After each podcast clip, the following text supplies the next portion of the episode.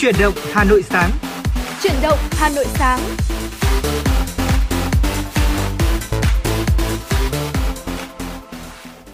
Chào buổi sáng quý vị thính giả, ngày hôm nay đã là ngày thứ ba đầu tuần rồi quý vị. Ờ, gửi lời chào đến tất cả quý vị trong buổi sáng hôm nay cùng với Bảo Nhật và Hồng Hạnh trong chuyên mục chuyển động Hà Nội sáng. À, trong buổi sáng hôm nay thì chúng tôi sẽ cung cấp đến cho quý vị những thông tin mới nhất, những chuyển động mới của thủ đô Hà Nội. Bên cạnh đó thì cũng không quên phục vụ tới quý vị thính giả những yêu cầu âm nhạc để giúp cho quý vị có một buổi sáng thật tràn đầy năng lượng để chúng ta sẽ bắt đầu một ngày mới làm việc thật hiệu quả đúng không Hồng Hạnh? Dạ vâng anh Bảo Nhật và có lẽ là quý vị ơi, chúng ta cũng đừng quên là chương trình của chúng tôi đang được phát trên sóng FM tần số 96 MHz của Đài Phát thanh và Truyền hình Hà Nội và được phát trực tuyến trên website hanoitv.vn. Quý vị và các bạn thân mến, hãy giữ sóng và tương tác với chúng tôi qua số điện thoại nóng của chương trình là 024 3773 6688 và quý vị cũng đừng quên là nếu chúng ta muốn chia sẻ hay là tặng những món quà âm nhạc tới người thân, bạn bè thì chuyển động Hà Nội sáng sẽ giúp quý vị làm cầu nối quý vị nhé. Và cuối cùng thì chúng chúng tôi xin được nhắc lại số điện thoại nóng của chương trình là 024 3773 6688.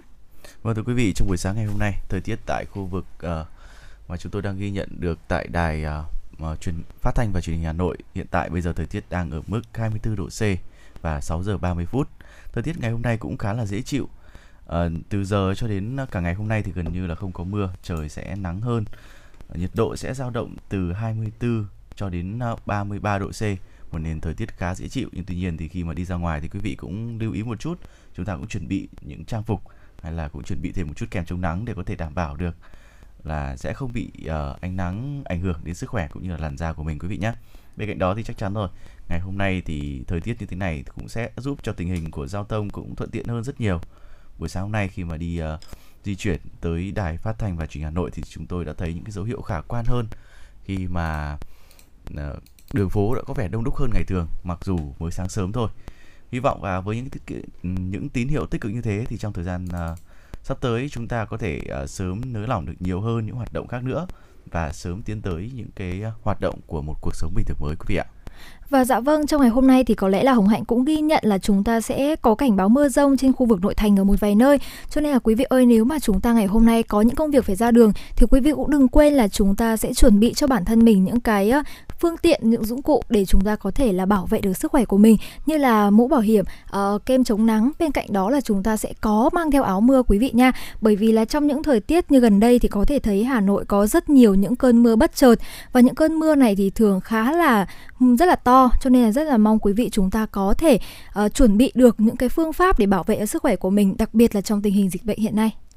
Vâng, và để mở đầu cho buổi sáng hôm nay, uh, chúng ta sẽ cùng thư giãn với một uh, giai điệu hết sức nhẹ nhàng qua giọng ca của Eric để giúp cho quý vị cũng có một buổi sáng nhiều năng lượng hơn. Uh, ngay bây giờ, xin mời chúng ta sẽ cùng đến với ca khúc Dịu dàng em đến. Bầu trời giờ là sân khấu. Nụ cười người là ánh sao. Giữa đêm thơ Khiến trái đất là quên lối về. Hôm nay đi đâu Anh sang đón nhé. Lúc này mới có mưa Vậy em đã đi ăn gì chưa? Em hay đi loanh quanh Là ngay vào tim anh, Khiến cho lòng nhớ thương rồi phát Chẳng thể bắt trái tim mong chờ. Xì ya sáu giờ. Anh sẽ sớm đến thôi, Để nhìn thấy em.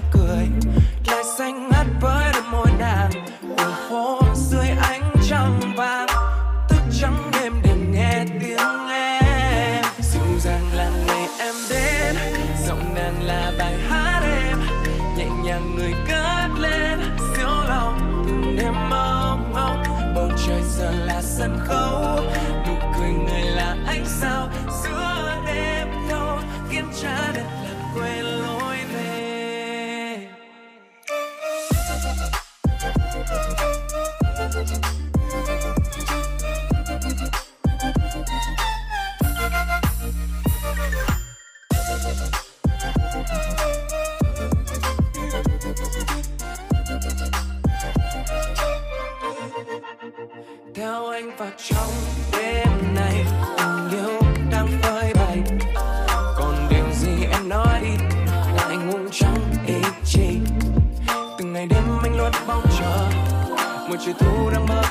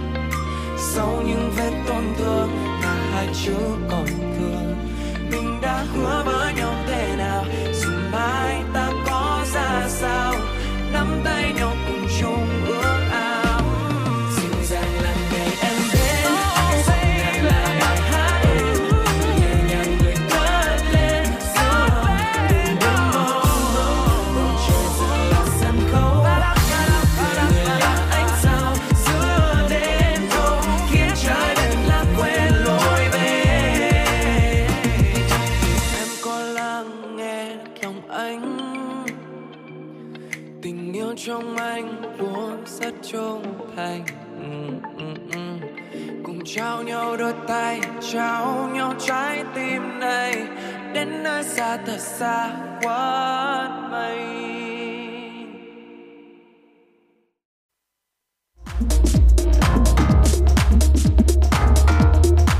Quý vị và các bạn đang trên chuyến bay mang số hiệu FM96. Hãy thư giãn, chúng tôi sẽ cùng bạn trên mọi cung đường. Hãy giữ sóng và tương tác với chúng tôi theo số điện thoại 024 3773 6688.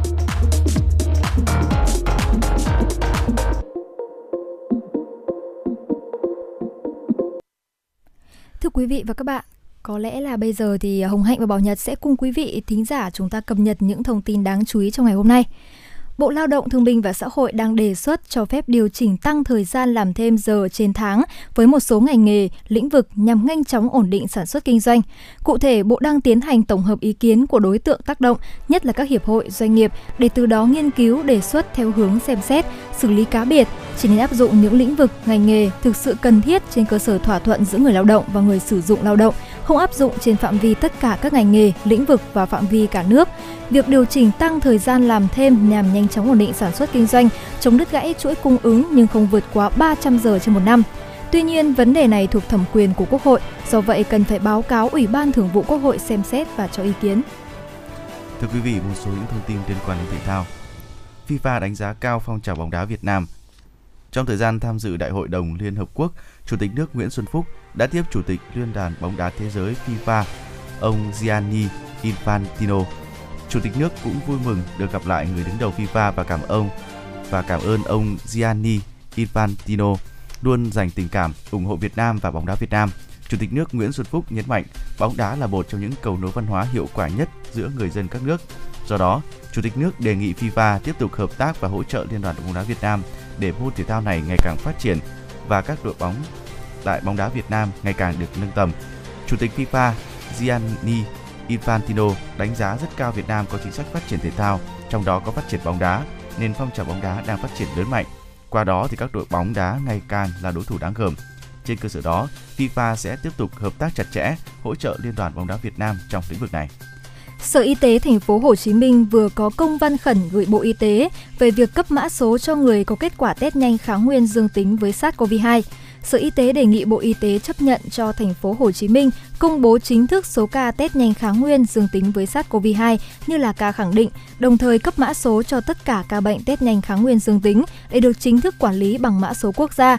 Hiện mỗi ngày thành phố Hồ Chí Minh đang xét nghiệm khoảng nửa triệu người.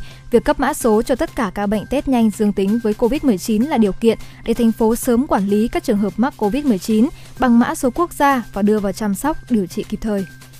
Từ sáng kiến của Công an thành phố Hồ Chí Minh đến nay đã có hơn 40 tủ thuốc không đồng được triển khai khắp thành phố. Tủ thuốc không đồng vừa được chuyển xuống địa phương 13, quận Phú Nhuận và góp phần hỗ trợ thêm vào trạm y tế tại đây có thêm nguồn thuốc để cung cấp cho người dân, đặc biệt là với 20 F0 đang điều trị tại nhà.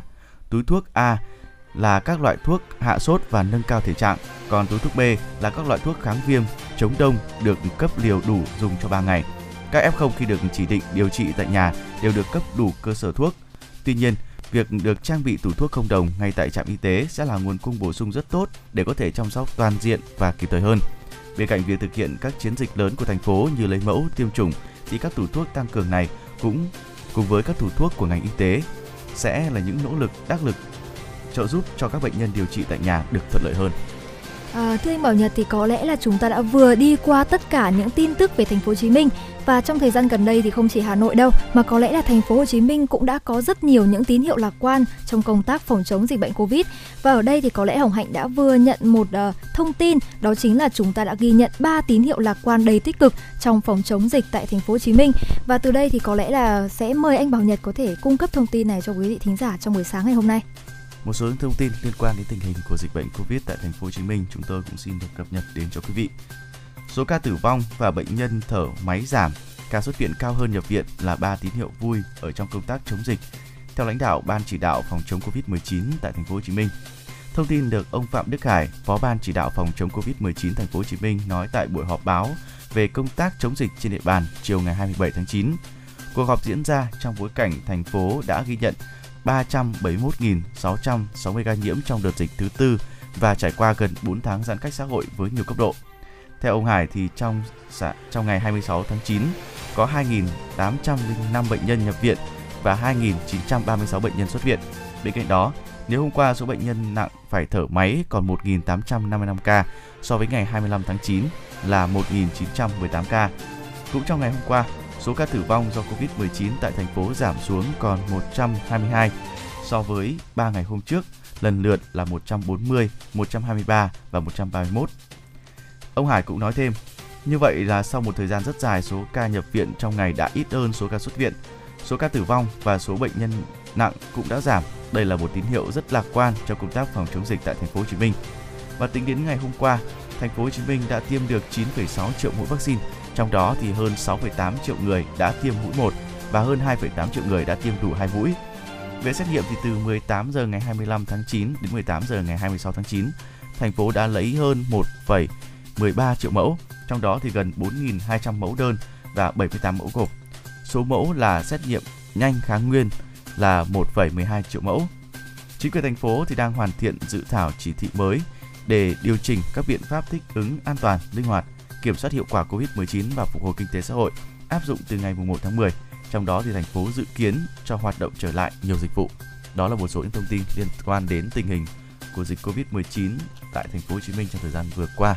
Rất nhiều những tín hiệu uh, ờ, tín hiệu lạc quan đã đã thấy rồi và hy vọng là trong thời gian tới chúng ta sẽ tiếp tục uh, có những cái cuộc hành động làm sao để có thể giữ vững được những thành quả như thế này. Và trước khi đến với những tia, những tin tức tiếp theo, xin mời quý vị chúng ta sẽ cùng thư giãn cùng với một giai điệu âm nhạc qua tiếng hát của Đà Lạt, ca khúc Thở.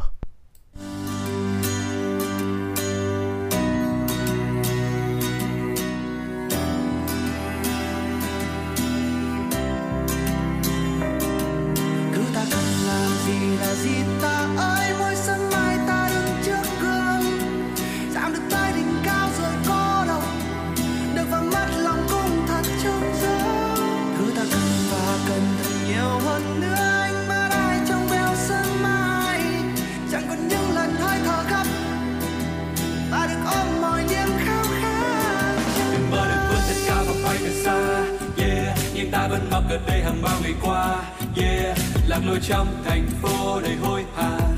Chìm sâu trong cuồng quay đầy vội vã, liệu chăng giờ đây ta có đang thực sự sống? Yeah, tìm đâu cảm giác bình yên hàng trong mong. Yeah, cần thêm những làn gió thật mát lành. Cần nghe tiếng cười em ở bên cạnh, không buồn lo. Biết từng hơi thở sâu biết ngày mai sẽ đi về đâu. Không cảm thấy hụt hơi theo một nơi dừng chân nghỉ ngơi muốn được thoát khỏi những cảm giác tràn trề bế tắc, muốn thấy một bầu trời xanh trước mặt muốn được thơ dài nghe tôi âu lo hàng ngày. Là gì là gì? Ta ơi, mỗi sớm mai ta đứng trước gương. Chẳng được tới đỉnh cao rồi có đâu được và mất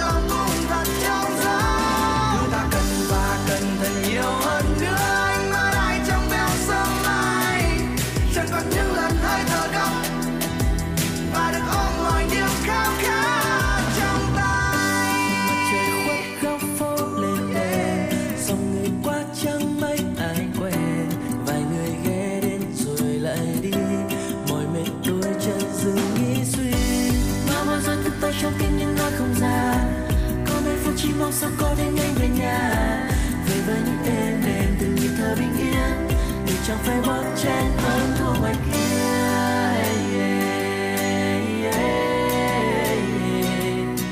Như bộ phim vừa bắt đầu, ta cần một chút gió ra trời nơi hoàng hôn bình yên ta quên đi những âu lo đang trên vai. Chút hết đi những muộn phiền vội vã mình bên nhau đến sớm mai. Cùng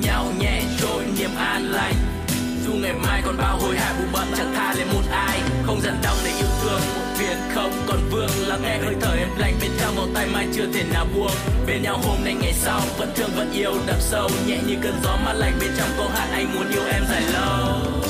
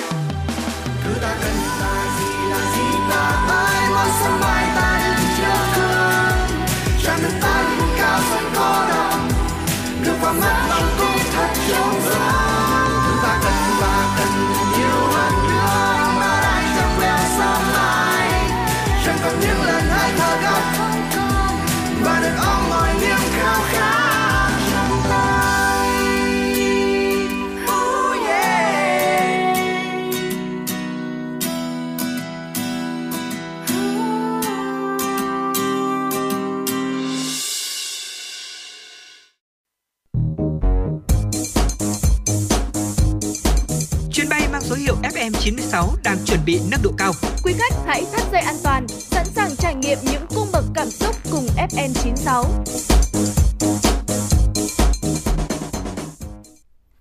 Và vâng, thưa quý vị, quay trở lại với những ờ, tin tức mà chúng tôi mới cập nhật. Từ nay cho đến cuối năm, ngành thủy sản vẫn có những cơ hội tăng trưởng. Để đặt mục tiêu đề ra, do ảnh hưởng của dịch bệnh thì thời gian qua, ngành thủy sản đã gặp rất nhiều những khó khăn, nhiều doanh nghiệp phải cắt giảm lao động, hoạt động cầm chừng. Tuy nhiên thì hiện nay tại các tỉnh khu vực miền Trung, khi dịch bệnh đã được khống chế, các hoạt động của ngành thủy sản đã sôi động trở lại. Do vậy, ngay sau khi dịch bệnh được khống chế, chính quyền địa phương cũng đã thành lập các tổ hỗ trợ doanh nghiệp kết nối tiêu thụ sản phẩm lên các sàn giao dịch thương mại điện tử. Thị trường trong nước cũng được đẩy mạnh tiêu thụ. Nhờ vậy thì lượng hải sản lưu kho đã giảm hơn nửa. Từ nay đến cuối năm, ngành thủy sản vẫn còn nhiều cơ hội tăng trưởng để đạt mục tiêu kinh ngạch 8,8 tỷ đô la Mỹ nếu duy trì được chất lượng ổn định. Từ đầu năm sau, Trung Quốc sẽ áp dụng chính sách mới, yêu cầu hàng hóa của Việt Nam phải có đầy đủ nhãn mác, chất lượng và nguồn gốc xuất xứ. Do vậy, các doanh nghiệp trong nước cần phải có sự chuẩn bị theo yêu cầu để tránh những rủi ro và thiệt hại. Bộ Nông nghiệp và Phát triển nông thôn và Bộ Công Thương cũng đã và đang xây dựng các kịch bản để đáp ứng những yêu cầu mới. Thưa quý vị, loạt phim gốc Hàn Quốc Squid Game của Netflix đã đứng đầu bảng xếp hạng top 10 toàn cầu vào cuối tuần qua theo giờ địa phương. Đây là lần đầu tiên một bộ phim truyền hình Hàn Quốc dẫn đầu top 10 của Netflix. Theo nền tảng phân tích phát trực tuyến Flickpage, Squid Game đã chiếm vị trí vào thứ 6 trong danh sách top 10 hàng ngày, đồng thời đứng đầu danh sách vào thứ 7. Loạt phim hài dành cho thanh thiếu niên của Anh như Sex Education đứng đầu bảng đã tụt xuống vị trí thứ hai. Lucifer, một loạt phim thần bí của Hoa Kỳ trong mùa thứ 6, đứng thứ 3 trên bảng xếp hạng. Thành tích này của Squid Game có được sau khi bộ phim bắt đầu phát sóng vào ngày 17 tháng 9. Vào tuần trước, bộ phim này đứng thứ hai trong bảng xếp hạng từ thứ hai đến thứ năm. Squid Game cũng trở thành bộ phim truyền hình Hàn Quốc đầu tiên lọt vào danh sách top 10 hàng ngày của Hoa Kỳ kể từ thứ ba. Squid Game được thực hiện bởi đạo diễn Hoàng Đông Húc. Trong một cuộc họp báo gần đây thì Hao Wang cho biết anh đã lấy cảm hứng cho phim này từ những cuộc đấu tranh ngoài đời thực của con người. Kịch bản được Hoàng viết vào khoảng 10 năm về trước. Công ty Sonovia của Israel cho biết loại vải của công ty có khả năng diệt trên 99,95 virus biến thể Delta.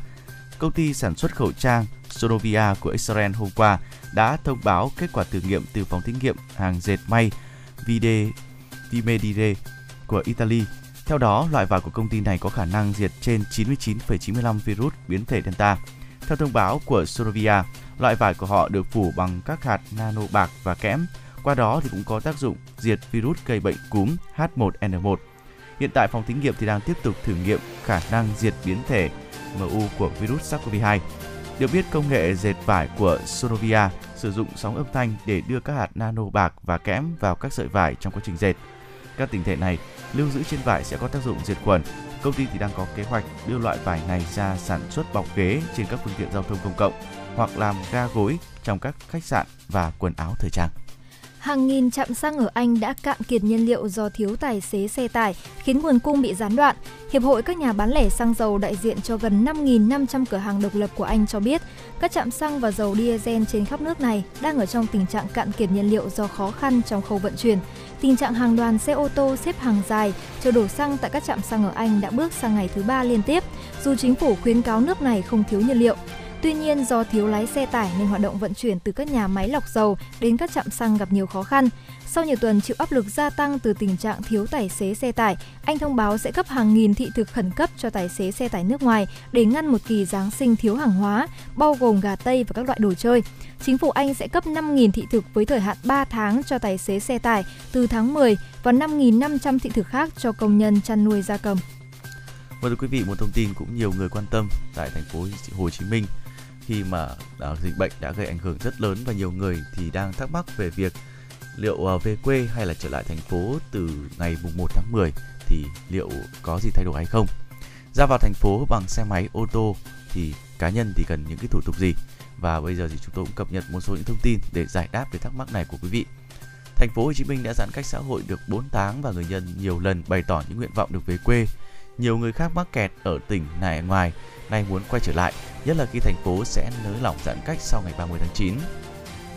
Và trao đổi với phóng viên chúng tôi thì ờ, tại thành phố Hồ Chí Minh cũng bày tỏ cái sự sốt ruột về hoàn cảnh của gia đình mình của một số người dân.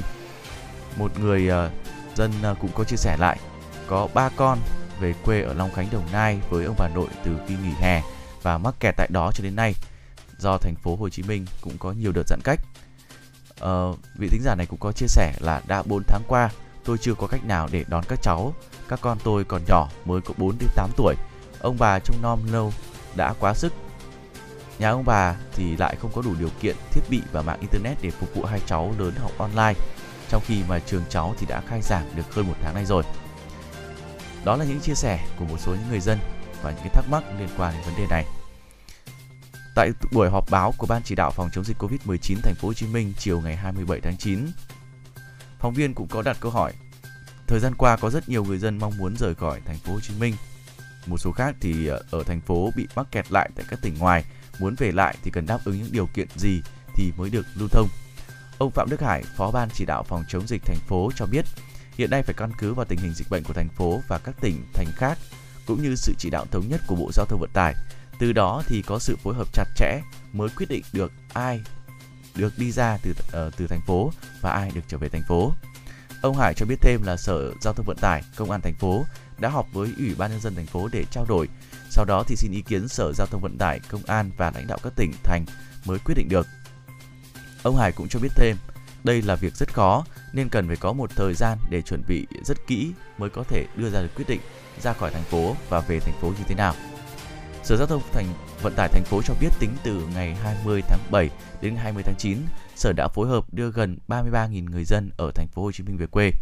Theo đó thì Sở Giao thông Vận tải các tỉnh thành phố khi có kế hoạch tổ chức vận chuyển cần báo cáo tham mưu Ủy ban nhân dân tỉnh thành phố có phương án như số lượng, đối tượng, danh sách người dân được tỉnh thành phố tiếp nhận, phương thức vận chuyển, thời gian, cơ quan đầu mối, người liên hệ.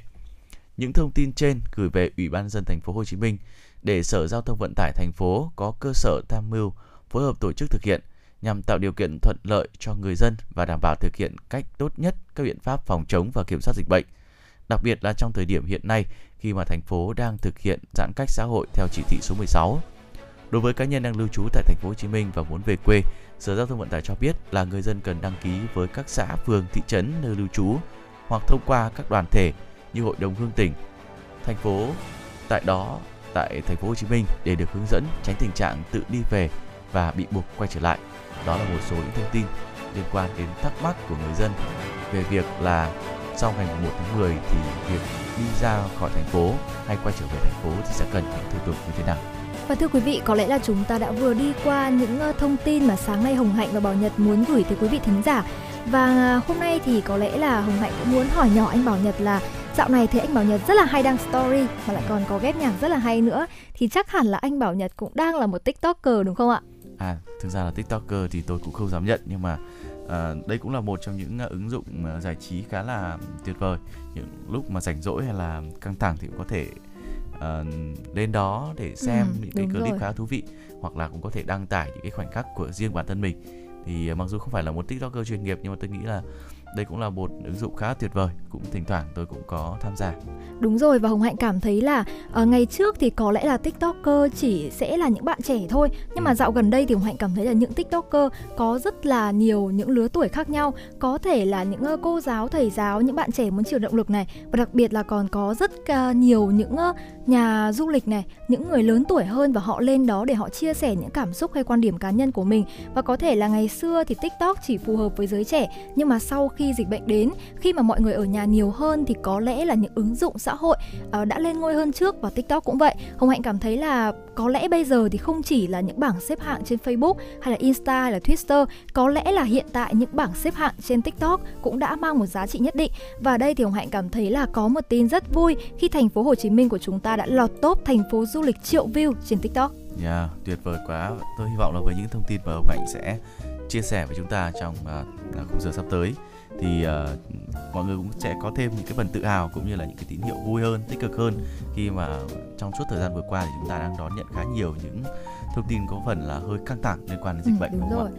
Và có lẽ là ngay bây giờ thì không để quý vị thính giả chúng ta chờ lâu nữa thì chúng ta có thể thấy là thành phố Hồ Chí Minh đã lọt top 5 thành phố nhiều lượt xem nhất, còn Việt Nam thì lọt top 6 quốc gia được xem nhiều nhất trên TikTok. Trong thời kỳ đại dịch thì những mạng xã hội video như là TikTok hay Instagram được xem như cách để mọi người du lịch tại gia, chia sẻ những kỷ niệm xê dịch. Và hiện tại thì TikTok cũng là một công cụ để quảng bá du lịch khi các địa điểm bắt đầu mở cửa trở lại. Âm nhạc và hình ảnh thu hút của những người sáng tạo nội dung giúp khơi gợi lại cảm hứng du lịch và Super Drive tổng hợp danh sách các địa điểm triệu view bằng phân tích hashtag uh, hashtag travel có nghĩa là du lịch và một số hashtag khác. Theo nghiên cứu thì thành phố được xem nhiều nhất trên TikTok là New York với 114 triệu lượt xem và điều này được giải thích bắt nguồn từ xu hướng sử dụng bài nhạc nền mang tính biểu tượng New York Empire State of Mind của nữ ca sĩ Alicia Keys và cho nhiều video du lịch. Tiếp theo đó chính là Seoul, Hàn Quốc với vị trí thứ hai là 106,5 triệu lượt xem. Và tiếp theo là Dubai, các tiểu vương quốc Ả Rập Thống Nhất với 62,7 triệu lượt xem. Và thành phố Hồ Chí Minh của Việt Nam thì đứng thứ 5 với 32,6 triệu lượt xem. Và chỉ cách vị trí thứ tư Jakarta của Indonesia khoảng 5 triệu lượt xem và vượt lên trên các địa điểm nổi tiếng khác như là Paris của Pháp hay là Tokyo của Nhật Bản. Trong khi đó thì quốc gia được xem nhiều nhất trên TikTok là Nhật Bản với 461,2 triệu lượt xem, vượt xa vị trí thứ hai là Nga với 246,6 triệu và Mexico thì đứng thứ ba với 215,3 triệu lượt xem. Tại bảng xếp hạng này thì Việt Nam đứng thứ 6 với 107 triệu lượt xem. Trong top 10 quốc gia được liệt kê chỉ có 4 quốc gia châu Á là Trung Quốc, Việt Nam, Thái Lan, Nhật Bản. Châu Âu có 3 quốc gia góp mặt vào bảng xếp hạng là Nga, Italy và Anh. Bên cạnh đó thì chúng tôi cũng có cập nhật thêm một số thông tin về 10 thành phố du lịch được xem nhiều nhất ở trên TikTok.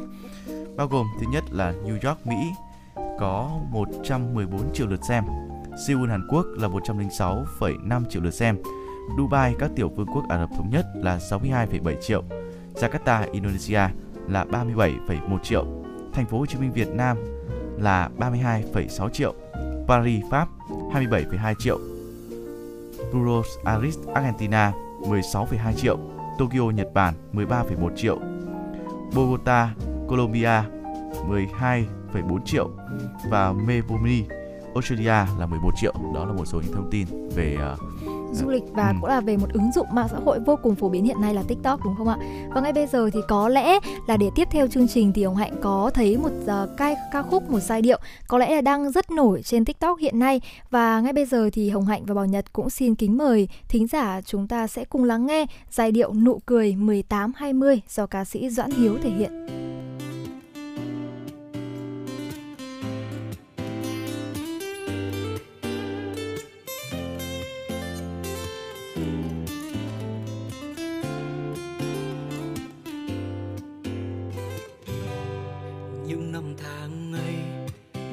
Đi qua những đôi mắt ấy, nhìn về phương xa. Dù có bao gian khó, hãy nhớ nụ cười là món quà. La la la la la la. Đời đổi thay, thế giới vẫn quay. Tuổi thanh xuân như gió, như mây. Cười thật tươi lên khi đôi môi ta còn đó mong. Năm tháng ấy quay lại được không? Những tháng ngày năm đó ta đã cười thật tươi, mười tám đôi mười nhưng nụ cười đẹp nhất đời. Dẫu gian khó, dẫu vòng và hiên ngang bước sóng gió sẽ qua. Những tháng ngày năm đó anh cũng cười thật tươi. Có đôi lời yêu em anh vẫn chưa dám ngỏ lời. Yêu bầu trời năm ấy cũng trời vẫn nhớ bóng dáng đôi mươi, nhớ nụ cười xuân ơi. Thích thì cứ bước, chẳng sợ ai chê. Đam mê phía trước, đừng đợi chờ lết thế mơ và hay cứ ước thanh xuân cùng làm điều phi thường. Hẹn gặp nhau ở cuối con đường. Đời đôi thay thế giới vẫn quay tuổi thanh xuân như gió như mây. Cười thật tươi lên khi đôi môi ta còn đó mong năm tháng ấy quay lại được không? Những tháng ngày năm đó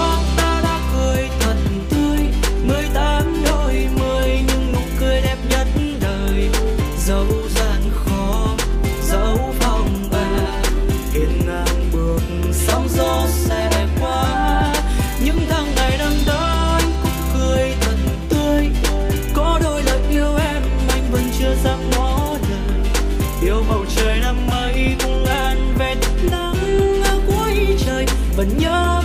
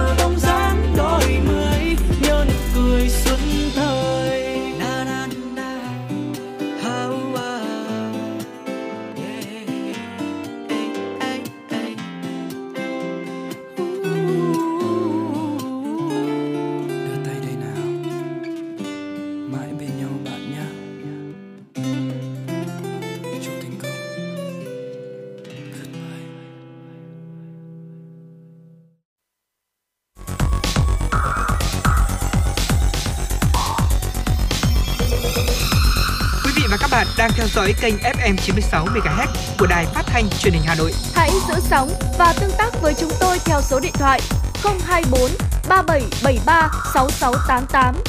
FM 96 đồng hành trên mọi nẻo đường. Thưa quý vị, quay trở lại với chuyển động Hà Nội sáng thì Hồng Hạnh và Bảo Nhật xin được gửi tới quý vị thính giả những thông tin đáng chú ý sau đây. Thương vụ mua bán và sáp nhập tại Nhật Bản dự kiến đạt kỷ lục.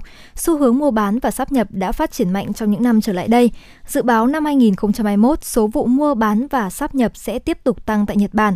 Trong bối cảnh dịch COVID-19 làm thay đổi môi trường kinh doanh, hoạt động mua bán và sáp nhập M&A của các doanh nghiệp có thể tăng trưởng đạt mức kỷ lục trong năm 2021. Mua bán và sát nhập không chỉ là nhằm mở rộng cơ hội đầu tư mà còn nhằm đa dạng hóa hoạt động, thích ứng với môi trường kinh doanh của các doanh nghiệp Nhật Bản. Theo thống kê của Bộ Kinh tế, Thương mại và Công nghiệp Nhật Bản, số lượng thương vụ của các doanh nghiệp vừa và nhỏ có thể lên tới từ 3.000 đến 4.000 doanh nghiệp trong một năm.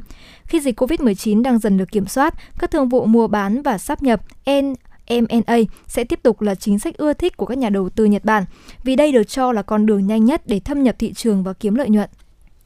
Thưa quý vị, tại Đức, người dân có thể đến bỏ phiếu và kết hợp tiêm phòng COVID-19 tại những chiếc xe buýt mà không cần đăng ký trước. Trong ngày bầu cử quốc hội tại Đức, sáng kiến được đưa ra các trạm tiêm vaccine COVID-19 lưu động vào các khu vực bỏ phiếu đã được thực hiện ở một số thành phố miền Tây nước này. Người dân có thể đến bỏ phiếu và kết hợp tiêm phòng COVID-19 tại những chiếc xe buýt mà không cần đăng ký trước. họ có thể tiêm mũi vaccine đầu tiên hoặc thứ hai ở đây. Chia sẻ với hãng tin AP, người dân thành phố rất ủng hộ sáng kiến kết hợp này do đem lại sự tiện lợi cho họ. Trước cuộc bầu cử, đã có những tin giả liên quan tới việc người dân không tiêm vaccine sẽ không được tham gia bỏ phiếu. Giới chức Đức đã lên tiếng bác bỏ thông tin này.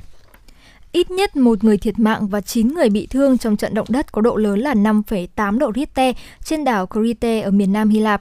Động đất khiến các tòa nhà rung lắc mạnh, nhiều tòa nhà lâu đời đổ sập trong khi người dân ở địa phương hoảng loạn đổ ra đường. Các trường học cũng nhanh chóng sơ tán học sinh ra tập trung tại sân trường hoặc các khu vực quảng trường rộng rãi. Hy Lạp nằm trên tầng địa chất có nhiều đoạn đứt gãy nên thường xuyên hứng chịu các trận động đất. Theo hãng tin AP, nước láng giềng của Hy Lạp là Thổ Nhĩ Kỳ đã phát cảnh báo sóng thần sau trận động đất mạnh này.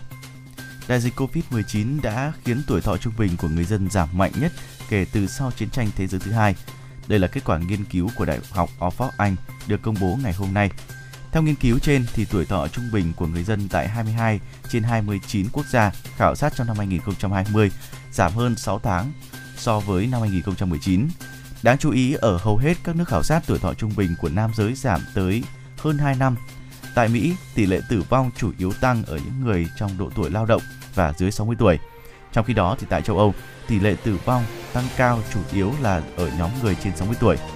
Nghiên cứu nêu rõ việc tuổi thọ trung bình giảm có thể liên quan đến các ca tử vong do Covid-19. Kể từ khi bùng phát, Covid-19 đã cướp đi sinh mạng của gần 5 triệu người trên thế giới. Chuyển sang một số những thông tin khác của tình hình dịch bệnh Covid-19. Ngày 26 tháng 9, ông Albert Rola, giám đốc, CEO kiêm chủ tịch của hãng dược Pfizer, dự báo rằng cuộc sống ở trên thế giới này sẽ quay trở lại trong trạng thái bình thường mới trong vòng một năm trở lại đây. Ông cũng cho rằng việc tiêm chủng vaccine ngừa Covid-19 có thể trở thành việc cần làm ở trong hàng năm.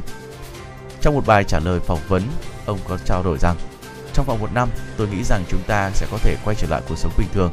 Tôi nghĩ rằng điều này không có nghĩa là các biến thể sẽ không tiếp tục xuất hiện và chúng ta không cần tiêm chủng. Tất cả phải được theo dõi một cách kỹ lưỡng. Để biến điều đó thành hiện thực thì ông cũng gợi ý rằng có khả năng cần phải tiêm vaccine phòng COVID-19 hàng năm. Giám đốc điều hành Pfizer phát biểu trong một cuộc họp báo sau chuyến thăm giám sát quá trình sản xuất vaccine Pfizer BioNTech COVID-19 tại nhà máy của công ty dược phẩm Hoa Kỳ Pfizer ở Bush. Ông cũng cho chia sẻ thêm, bởi vì virus lây lan trên toàn thế giới, nên nó sẽ tiếp tục có những biến thể mới. Trong khi đó thì chúng ta có những vaccine có hạn sử dụng ít nhất là một năm. Tôi nghĩ kịch bản khả dĩ nhất là tiêm chủng hàng năm. Tuy nhiên thì phải chờ xem dữ liệu như thế nào. Dự đoán về thời điểm cuộc sống bình thường trở lại của CEO Pfizer khá giống với dự đoán của giám đốc điều hành Moderna. Ngày 23 tháng 9 sau khi mà trả lời phỏng vấn ở Thụy Sĩ, ông Ban Sen cũng đã nói rằng đại dịch Covid-19 có thể kết thúc trong một năm nữa khi việc sản xuất vaccine tăng lên, đảm bảo nguồn cung cho toàn cầu. Ngày 24 tháng 9, người đứng đầu Trung tâm Kiểm soát và Phòng ngừa Dịch bệnh CDC Mỹ cũng đã đồng ý cho hãng Pfizer tiêm mũi tăng cường mũi 3 của vaccine phòng chống Covid-19 do Pfizer BioNTech cho những người thuộc nhóm nguy cơ cao và cao tuổi có bệnh lý nền. Thời gian tiêm là ít nhất 6 tháng kể từ thời điểm tiêm mũi 1. Một số những thông tin như thế để chúng ta cũng có thể thấy rằng trong vòng khoảng thời gian sắp tới khi mà nguồn cung của vaccine đã dồi dào hơn thì chúng ta có những cái hy vọng để có thể quay trở lại với cuộc sống bình thường mới. Và thưa quý vị, có lẽ là chúng ta sẽ kết thúc uh, những cái chuỗi tin cập nhật ngay bây giờ và chúng ta sẽ đến với một phần đó chính là phần giải trí. Bởi vì là chúng ta sẽ luôn luôn cần phải cân bằng giữa việc uh, làm việc, học tập và giải trí. Và thời gian gần đây thì có lẽ là rất nhiều những gia đình cũng như những cá nhân đã lựa chọn uh, một hình thức giải trí rất là hay, đó ừ. chính là xem phim truyền hình Việt Nam. Không biết là anh Bảo Nhật uh, có đam mê không bởi vì dạo gần đây thì ngoài bộ phim sau khi kết thúc bộ phim Hương vị tình thân thì Hồng Hạnh đã tìm ra một chân ái mới cho mình. Đó chính là bộ phim 11 tháng 5 ngày đang vô cùng thu hút khán giả ở trên VTV. Và không biết rằng là anh Bảo Nhật có đang là một người theo dõi bộ phim này không? À, uh, với những bộ phim Việt Nam trong thời gian gần đây tôi thấy cũng rất là đặc biệt bởi vì uh, chất lượng hình ảnh cũng như là cái sự mức độ đầu tư của các phim Việt Nam trong thời gian gần đây, đặc biệt là bộ phim 11 tháng 5 ngày đang được phát sóng dự kiến là dài 30 tập. Đến nay thì phim cũng đã đi được một nửa chặng đường rồi và với bản thân tôi thì tôi càng xem thì càng thấy khá là lôi cuốn ừ. bởi vì những tình tiết khá là đặc biệt ở trong bộ phim. Uh, đây cũng là một bộ phim mà tôi thấy là cũng được uh, rất là nhiều người quan tâm trong thời gian gần đây. Đúng Hy vọng rồi. là trong thời gian tới cũng sẽ nhiều có nhiều hơn những cái bộ phim như thế để giúp chúng ta có thể có được uh, sự thư giãn hơn ừ. bên cạnh những tin tức về tình hình dịch bệnh đôi khi nó sẽ hơi căng thẳng Và ở đây thì Hồng Hạnh cảm thấy là ờ, khi mà đến với phim truyền hình Việt Nam thì chúng ta đầu tiên phải nhắc đến đối tượng xem rất là rộng. Ừ. Có nghĩa là đối với những bộ phim truyền hình Hàn Quốc hoặc là Trung Quốc thì sẽ chủ yếu là giới trẻ, nhưng mà với phim truyền hình Việt Nam thì thường sẽ phát sóng trên VTV nên sẽ được rất nhiều những lứa tuổi đón nhận chẳng hạn như là những ông bà U60 hoặc là bố mẹ của mình khoảng tầm 40 đến 50 tuổi và cả những bạn trẻ nữa. Và ở đây thì mọi người đã rất là thích bộ phim này và nói rằng là bộ phim có đầy đủ những lý do để khiến khán giả xem vô cùng cuốn hút và không thể nào rời mắt. Và chúng ta sẽ cùng đến với những lý do mà tại sao bộ phim 11 tháng 5 ngày lại thu hút đến vậy. Đầu tiên đó chính là những sắc màu cuộc sống vừa đủ đã được uh, thể hiện trọn vẹn trong bộ phim. Nếu ai từng xem các bộ phim truyền hình của Việt Nam gần đây thì sẽ thấy hầu như các phim đều tập trung khai thác về những góc sáng tối trong cuộc sống. Có phim thì đậm chất hình sự, chính trường, thương trường tranh giành và đấu đá. Có phim thì thiên về tình cảm gia đình, tình yêu hoặc là ngôn tình. Nhưng mà cũng có thể nói thì giữa một rừng drama, những vụ tai tiếng của mạng xã hội, giải trí và cuộc sống ngột ngạt mùa Covid thì phim 11 tháng 5 ngày đang là một món ngon lạ trên màn ảnh nhỏ giúp người xem tìm cho mình đủ vị trong cuộc sống nhưng mà không quá lên gân và cũng không quá bi kịch. Khán giả có thể trở về những năm tháng thanh xuân tuổi trẻ ở khu nhà trọ của cô Vân với việc ờ, dành nhau để giặt đồ hay là sinh hoạt chung, nấu ăn chung, tiền nhà trọ phải gom góp, thiếu từ ngày này qua tháng nọ và có thể là tất cả những cái điều này thì rất là phù hợp cũng rất là giống với những bạn sinh viên và những ai mà đã từng trải qua những cái um, giai đoạn những năm tháng này thì chắc chắn là đều nhìn thấy hình ảnh của mình trong đó và ở đây thì mỗi một biến cố chắc trở xảy ra ở các nhân vật như là Tuệ Nhi, Đăng hay là Long, Thục Anh đều là sắc màu của tuổi trẻ bồng bột nhưng mà đủ để họ trải nghiệm, nhìn lại và thay đổi để biết tìm về những giá trị đích thực nhất của cuộc sống và tình yêu. Trong đó thì Tuệ Nhi do Khả Ngân đóng vai là tiêu biểu cho tính cách và nhận thức của một người trẻ kiểu Rickit. Ờ, cô tiểu thư con nhà giàu vốn mồ côi mẹ rất sớm được bố nuông chiều nên tính tình ngang bướng. Còn à, tiếp theo là đang ở đỉnh cao của sự đủ đầy, muốn gì được nấy thì Tuệ Nhi cũng phải nếm mật nằm gai. Và lúc này thì Đăng hay Long hay Thục Anh thì cũng đều là những cá thể của cái tôi khá là cố chấp. Mỗi người mỗi kiểu nhưng họ đã cùng nhau xuất hiện, cùng nhau giúp đỡ và cải tạo nhau, giúp nhau hoàn thiện để tạo thành một bộ tứ vô cùng trọn vẹn trong phim. Và lúc này thì xem phim 11 tháng 5 ngày thì khán giả còn có thêm những trải nghiệm về tình cảm gia đình, mối quan hệ giữa người già và người trẻ qua nhân vật ông Vinh, bà nội của Tuệ Nhi đến bà ngoại của Đăng, cậu Tiến và bà Vân và đều là những tuyến nhân vật giúp bộ phim nhiều màu sắc hơn và đời thường hơn. Có thể nói thì nội dung phim có vui, có buồn nhưng đều ở mức độ khá là vừa phải, thắt mở vừa vặn và không bị đẩy lên quá lố, tạo nên sự dễ chịu trong cảm xúc của người xem từ giới trẻ đến khán giả lớn tuổi. Như một vài ý kiến nhận xét như là phim hài hước, nhẹ nhàng và xem xả stress rất hay và có người thì nhận xét là tôi U40, U70 mà xem phim thấy trẻ hẳn ra, nội dung hóm hình và diễn viên thì diễn xuất rất là có cảm tình. Và ở đây thì mỗi nhân vật đều khắc họa một tuyếp người trong xã hội, diễn viên đều diễn rất tròn vai. Vâng thưa quý vị, còn một điều nữa cũng khiến cho bộ phim cảm thấy uh, có phần thu hút và lôi cuốn hơn, đó là những uh, yếu tố hơi ngôn tình bay màu và đậm chất Marvel quý vị. Xem uh, phim 11 tháng 5 ngày thì nhiều người sẽ cảm thấy thích thú bởi những góc quay, những hiệu ứng hình ảnh kiểu vũ trụ điện ảnh Marvel. Nhân vật uh, siêu anh hùng đùng đùng xuất hiện như một uh, sự tăng niềm vui, cứu rỗi nỗi buồn của nhân vật tạo nên những sự hài hước, vui nhộn kịp lúc, gian trải để giảm bớt những tình tiết nặng nề trong phim ở những cảnh có phần kịch tính. Nhân vật như là cậu Tiến, do Quang Thắng hay bà Hoan giúp việc chính là những người những mảnh ghép đầy thú vị, hài hước tạo ra gu lạ cho bộ phim này. Một phần cũng rất đặc biệt ở bộ phim 11 tháng 5 ngày cũng khiến người trẻ rất hưởng ứng đó chính là nhạc phim. Một khán giả cũng đã rất phấn khích bình luận ở trên hội yêu phim Việt Nam. Đùa chứ 11 tháng 5 ngày phải đưa vào danh sách đỏ của phim truyền hình mới phải. Lần đầu tiên một bộ phim ghép đủ các thể loại nhạc ở trên đời và có những thứ không dám nghĩ có thể đưa vào. Đúng là mỗi tập phim phân cảnh, đạo diễn đều có thể lồng vào một đoạn nhạc hit nào đó đang được giới trẻ yêu thích. Còn gì đau hơn chữ đã từng của quân AP hay kẻ cắp gặp bà già của Hoàng Thùy Linh, gác lại lo âu của Mưu Lê Đà Lạt. Có thể nói là những pha lồng ghép nhạc bất thường này đã tạo hiệu ứng ấn tượng cho phim, thu hút sự chú ý của người trẻ. Phim 11 tháng 5 ngày còn thú vị ở lời thoại phim, vì phim không chỉ có những tình tiết lê thê đậm chất ngôn tình sướt mướt, nên lời thoại cũng rất trẻ, đời và thật như nhân vật Tuệ Nhi đã từng có tuyên bố rất chất khi nói với Dũng Sở Khanh. Gì chứ trả thù thì tao còn hơn thế, tao có thể dành cả đời để sân si những đứa tao ghét như mày đấy. Hay nhân vật Đăng, Long Đần vẫn hay nói câu cửa miệng mà nghe đồn diễn viên Thanh Sơn chế ra chứ không phải là do ở cho có trong kịch bản. đúng không ạ đấy đấy là một trong những câu cửa miệng mà rất Ừ. được ờ, những ờ, có thể là những bạn trẻ các thứ là rất là hay thích nghe những cái câu này và nó sẽ trở thành những cái hiện tượng hay Ừ. là câu slogan trên mạng xã hội đúng không ạ? Đúng rồi đấy, một khán giả khác còn có cái nhìn rất khách quan dành cho phim 11 tháng 5 ngày. Phim hay này, tình tiết hợp lý, không dài lê thê, xem không khó chịu, kịch bản thực tế, thoại mượt, nhạc phim thì hay và bắt chen, trang phục đẹp, màu phim sáng hiện đại, diễn viên đóng đạt và hợp dã man luôn. Đấy, có thể nói là bộ phim 11 tháng 5 ngày thì đang là một món ăn lạ, có vui và cũng có buồn của cuộc sống, nhưng mà không quá bi bách bi kịch mà được ekip xử lý một cách vừa phải, thổi đủ vào cái hồn của đời sống. Ở đó thì có tiếng cười, những giọt nước mắt của người trẻ, người già và rất thực tế và nhân văn nữa quý vị. Có thể thấy là đây là hai lý do chính khiến cho rất nhiều những khán giả chúng ta ưa thích bộ phim này và có thể nói là bộ phim này dài 30 tập và cũng đang đi đến giai đoạn là tập thứ 24 và 25 rồi thì chắc chắn là quý vị thính giả cũng có thể là sẽ khá là tiếc nuối khi mà bộ phim này kết thúc đúng không? Ừ. Nhưng mà hiện tại dạo gần đây thì Hạnh cảm thấy là hiện tượng của bộ phim này chính là cặp đôi nam nữ chính Yeah. đó chính là cặp đôi Tuệ Nhi và Hải Đăng. Thực sự là thỉnh thoảng lướt trên Facebook mà thấy cái hình ảnh cũng như là những cái khoảnh khắc tình tứ hậu trường của cặp đôi này xuất hiện rất là nhiều. Thì không biết là anh Bảo Nhật có thể cập nhật một xíu xíu những cái thông tin của cặp đôi này cho quý vị thính giả được không? Vâng thưa quý vị, à, Tuệ Nhi và Hải Đăng là, là một trong những cặp đôi chính ở trong phim 11 tháng 5 ngày do Khả Ngân và Thanh Sơn đảm nhận. Ngày càng được khiến khán giả hơi lụi tìm về Ừ. những cái khoảng khắc lãng mạn quý vị.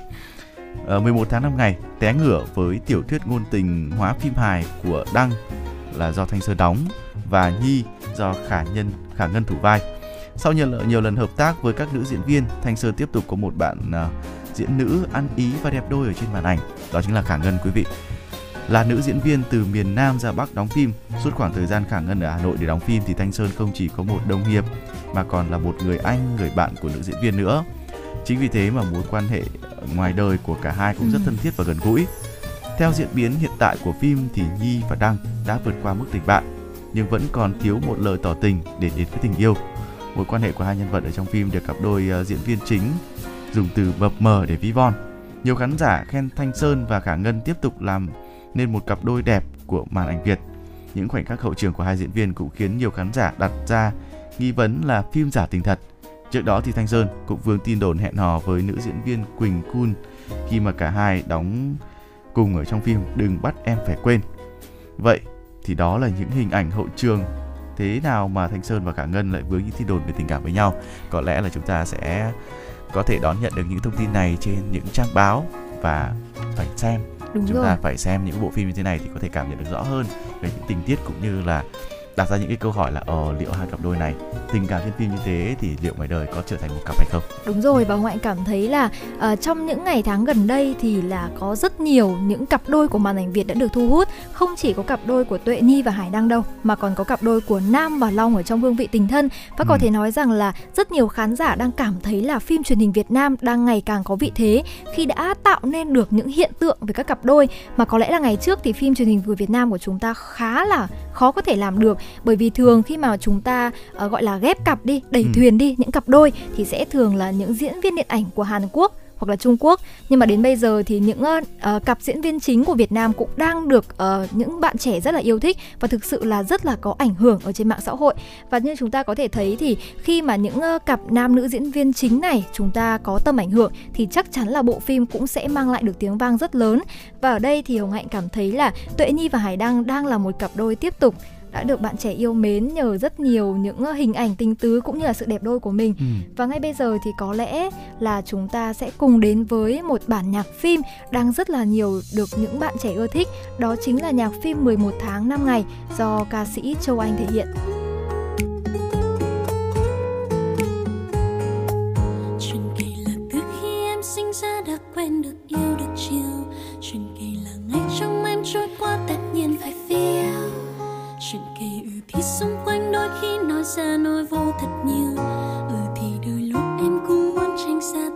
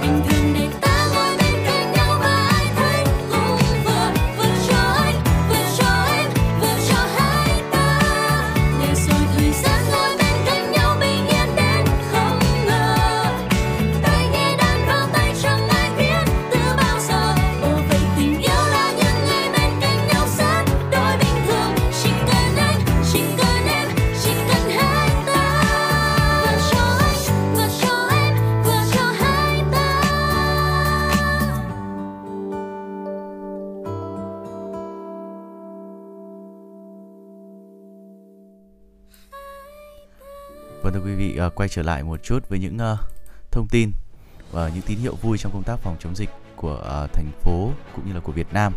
Trong sáng ngày 28 tháng 9 thì Việt Nam tiếp nhận thêm 2,6 triệu liều vaccine Covid-19 từ chính phủ Đức. Và chúng ta ghi nhận thêm một thông tin đã có 533.275 ca F0 đã khỏi bệnh. Trong sáng ngày hôm nay 28 tháng 9 thì Việt Nam tiếp nhận 2,6 triệu liều vaccine Covid-19 từ chính phủ Đức. Trong tình hình của dịch bệnh Việt Nam trong thời gian qua, chúng tôi xin phép được cập nhật từ đầu dịch đến nay thì Việt Nam có 766.051 ca mắc Covid-19, đứng thứ 44 trên 222 quốc gia và vùng lãnh thổ. Trong khi tỷ lệ số ca nhiễm trên 1 triệu dân Việt Nam đứng thứ 154 trên 222 quốc gia và vùng lãnh thổ. Bình quân thì cứ 1 triệu người có 7.783 ca nhiễm. Đợt dịch thứ tư từ ngày 27 tháng 4 năm 2021 đến nay, số ca nhiễm mới ghi nhận trong nước là 761.527 ca, trong đó thì 533.275 bệnh nhân đã được công bố khỏi bệnh. Có 16 trên 62 tỉnh thành phố đã qua 14 ngày không ghi nhận trường hợp nhiễm mới ở trong nước, bao gồm Bắc Cạn, Tuyên Quang, Lai Châu, Hòa Bình, Yên Bái, Hà Giang, Thái Nguyên, Điện Biên, Vĩnh Phúc, Hải Phòng, Phú Thọ, Ninh Bình, Nam Định, Bắc Giang, Thái Bình, Lạng Sơn.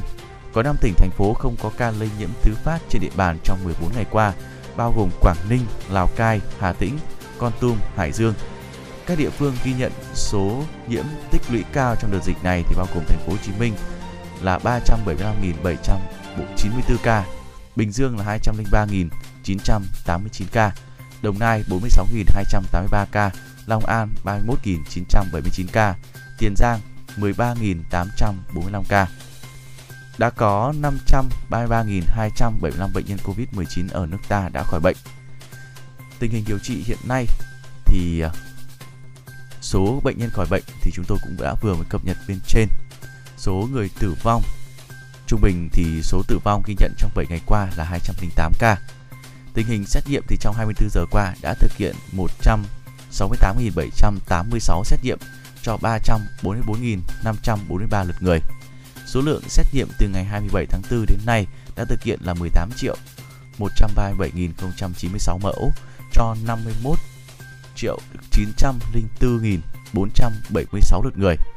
Tình hình tiêm chủng vaccine COVID-19 hiện nay theo số liệu thì chúng tôi đang ghi nhận được là đã tiêm được 39 triệu 232.772 liều, trong đó thì tiêm mũi 1 là 30 triệu 946.214 liều, thêm mũi thứ hai là 8 triệu 286.558 liều.